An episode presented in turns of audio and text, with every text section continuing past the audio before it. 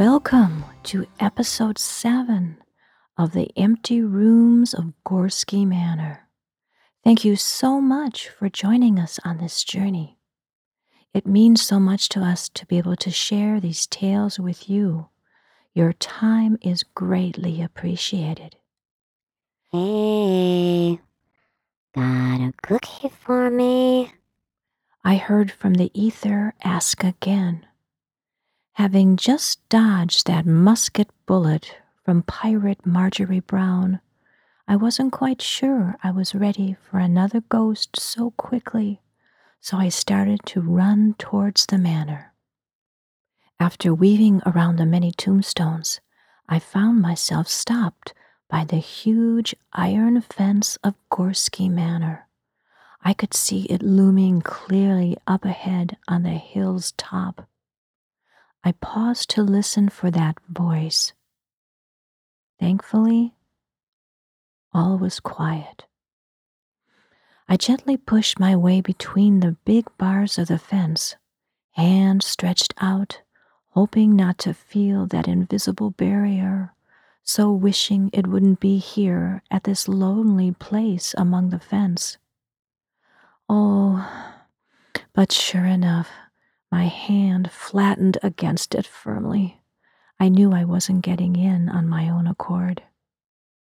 I looked to both directions. The fence continued to a forest on one side and into a garden on the other. I looked to the tower and saw the candlelight still shone up in that window. I watched as a shadow crossed the window, then returned and crossed again. Someone was pacing back and forth. I couldn't pull my eyes from the vision, entranced and maybe spellbound. What about that cookie? The voice said urgently and somewhat demanding. That broke the spell. What? I started. Where are you? Right here, in front of your eyes. It laughed and sang at me. And yes, there in front of me was a huge oak tree on the other side of the fence, branches reaching out in all directions. Each amazing long branch, strongly resisting Mother Earth's pull. Her pull of gravity in the most wonderful show of power. The tree now blocked my view of the manor. How can this be? I could swear it was not there a minute ago. I had just been looking up at the tower, and now I could no longer see it through the deep leaves and branches. Huge roots twisted above the ground, then dove deep into the earth below. Something white sat beneath one large root. I tried to peer more clearly in the darkness. It seemed to wiggle and shift, not keeping a solid form. Movements in the tall, cool grass in front of me caught my attention. As I watched, a large snake emerged from the grass, moving upwards, slithering up and down, straight towards me. It moved remarkably fast, its body becoming bigger and bigger as it undulated and twisted and churned the black earth. Yikes, what kind of a snake is this? It reared up high as I started to back away from the fence, and I sensed it was about to strike me. But instead, it flashed forward to the edge of the fence, then disappeared into the earth, as easy as diving into water. I felt the earth shifting beneath me, and quickly jumped aside. Without a thought, I crawled upon the fence, watching the ground for what was to happen. The snake burst through the earth and flowed straight upwards.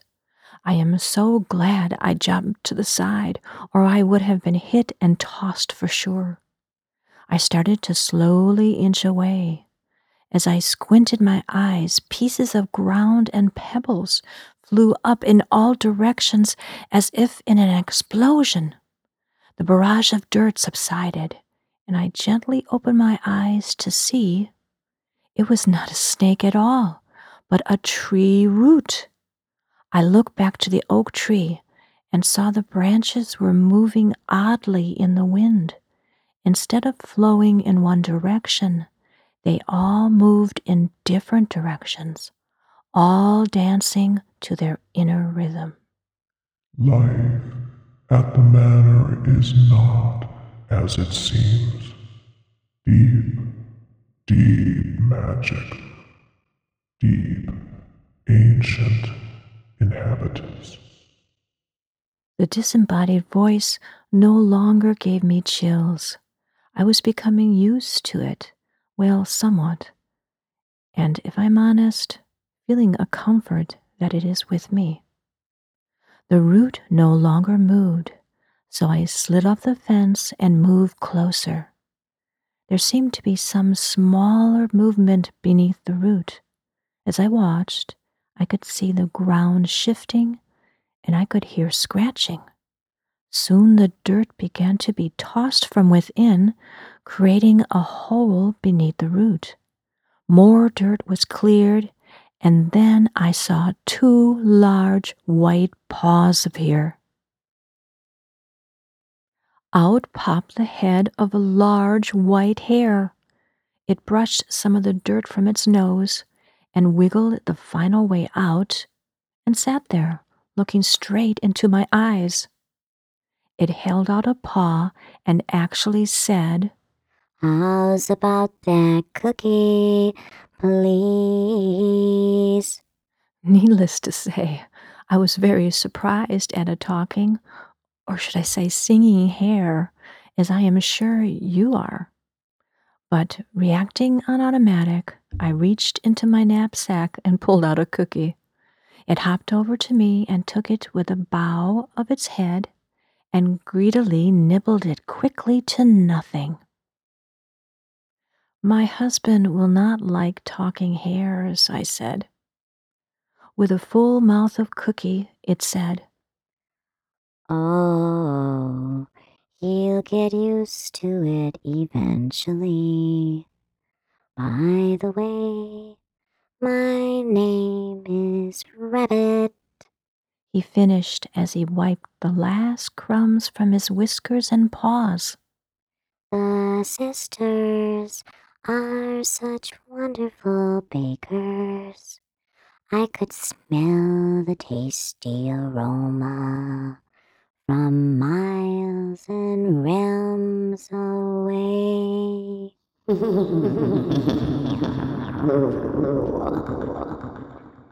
His laughing at that last statement made it sound spooky and mysterious. He looked at me with a piercing glaze of amber eyes. I still had the bag of cookies out. He too saw there were more cookies. I could feel his desire for another one.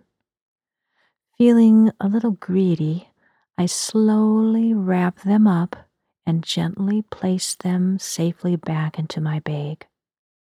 He looked at me oddly, as if weighing the situation, but seemed to let it go for now and came a little closer, and with a plop, he sat down right in front of me and put his front paws on his hips, waiting for me to speak.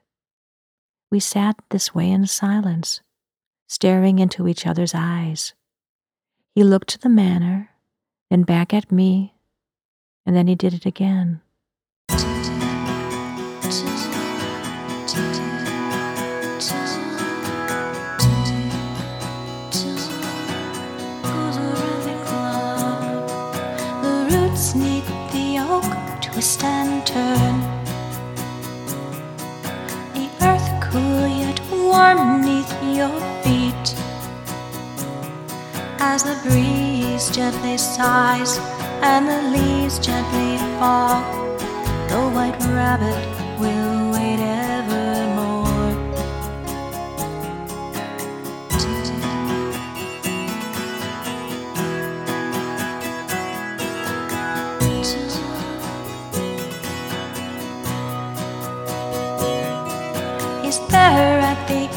edge of your sight.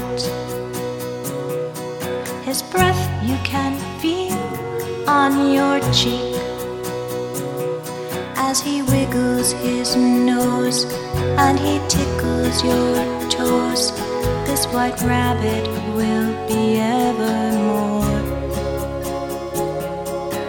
Where can he be? Why can't you see? Why aren't you sure that he's there? Where can he be? Why can't you see? Why aren't you sure that he's there?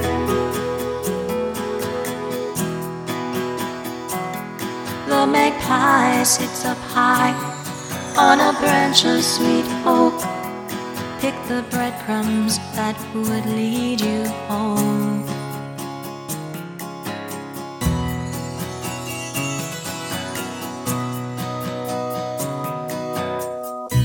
Don't cry if he gives you a fright.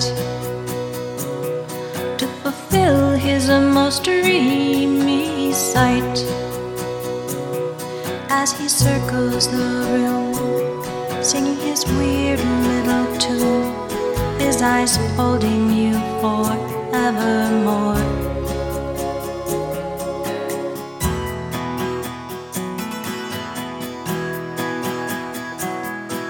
He's there at the edge of your sight. His breath you can feel on your cheek. He will cover your head and hope that you're not dead in his whimsical, magical flight. Where can he be? Why can't you see? Why aren't you sure that he's there?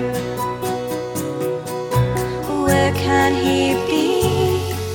Why can't you see? Why aren't you sure that he's there?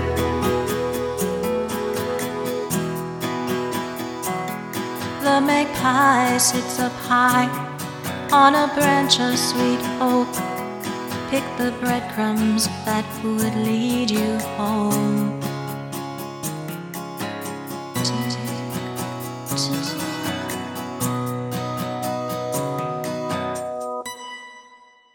You wanna get in, don't you?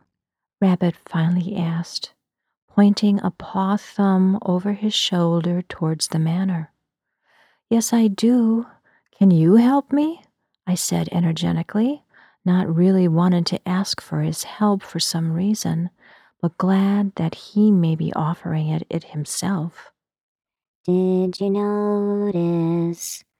I just came out of there, he sang with a I'm better than you attitude, cocking his head towards the manor. You'll have to do the clocks, you know. That's the cost, always was, always will be. He waited for my response, finding a piece of cookie in his fur and popping it in his mouth with zest. I don't know about the clocks, I questioned. Didn't think so. Well, I can't explain it to you. Doesn't work that way. All you have to do is say, yes, yes, yes, yes, and you're in the manor. He said that with a smirk. Oh, I puffed a release of exasperated breath. I looked around. Maybe nightmare will come and take me in again. But no, I had to get in. Felt my path pulling me urgently in that direction. I gotta be adventurous. I coached myself. Go for it. Yes, I said a little too loudly. Alrighty then, follow me, he said, standing up, brushing down his fur, and with that he dived into the tunnel and crawled down beneath the root. What? I called after him as I saw his tail disappear into the dark hole. I ran over to it and yelled inside, "Wait for me!" I peered into the hole. There was no way I could fit in. It was much too small. I could fit my head and one shoulder, but I soon would be stuck. I wasn't too keen on claustrophobic places, especially in the ground. Dick, I heard him yell from down below. Really? I called back. It was so easy for Alice to get down her tunnel. I looked around for a stick or something to scoop the earth. I found a piece of heavy bark. Getting down on my hands and knees, I began to open and expand the hole. Thank goodness the ground was soft, and as I worked, I could quickly see the large root formed a solid ceiling. So I didn't have to worry about the soft earth caving in on me. I sang quietly to myself, digging, scraping, patting the sides and floor firmly, following the direction of the root.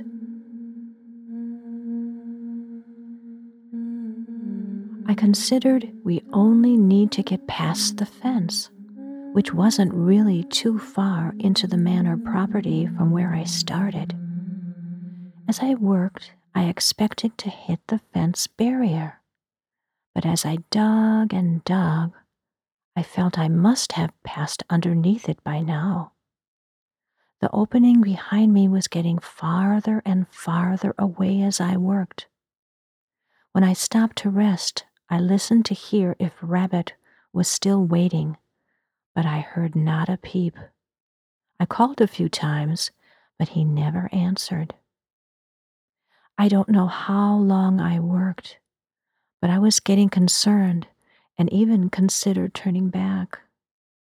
Just as my breaking point was approaching, I felt a soft breeze, oh, up ahead, and took it as a sign I was close. I doubled my digging and felt the tunnel turn upwards. With a few more big pushes, I wiggled out of the earth and up between the roots of the oak tree. I was exhausted but ecstatic. I had once again made it past that so-called impenetrable barrier. I checked my glee, not wanting to be too cocky and possibly cause some unknown wrath upon me. I could see the fence where I had waited and looked up into the amazing ancient oak tree. I leaned against the tree trunk, feeling a nurturing, powerful energy flow from the tree. I closed my eyes and felt the tree recharge my energies and welcome me. As I sat there, enjoying the moment, I felt something hard fall from above and hit me on the head. Ow! That hurt, I said, rubbing my head and looking around on the ground for what it may be. I'm sure you can guess what it was. And yes, a white stone. I took it into my hand and looked for the rune I knew would be there. And yes, Ak, the rune of the oak tree. I turned and gave the tree a big hug and shared my life breath with the tree, for it had for surely assisted me into the manor grounds. I rested for a time, then felt something tug on my pant leg. I opened my eyes with a start, not realizing I had fallen into a magical sleep beneath the protection of the oak. One sure can't get too comfortable here. Expecting the worst, I was relieved to see the white hair. Took you long enough, he said with another hard tug to accent his displeasure. On the branch above us, I saw three magpies sitting in a row watching us. You better move fast, Rabbit said, pointing to the three above. Follow the breadcrumbs quickly, my dear, before they eat them all up. He laughed and started to hop away. Remember, find the twelve white clocks. You made a deal, he sang back over his shoulder, and then he faded into the shadows. I sat there in a daze, looking to the spot where he disappeared. But I couldn't sit for long. The magpies began to chatter and flutter around in agitation. A pebble hit me on the head from above again. Ouch, that hurt. I looked up to see the birds, and they seemed to caw to each other, as if laughing at me. I stood up, looking around for the trail of the breadcrumbs. And there it was, leading off into the manor's garden. The magpies noticed, too, where I was looking, and in a flash quickly flew to the crumbs and began to eat them. Oh, such naughty birds, I thought, as I ran down the path after them. A secret share for you. Thirteen hours has the clock. Look to each hour.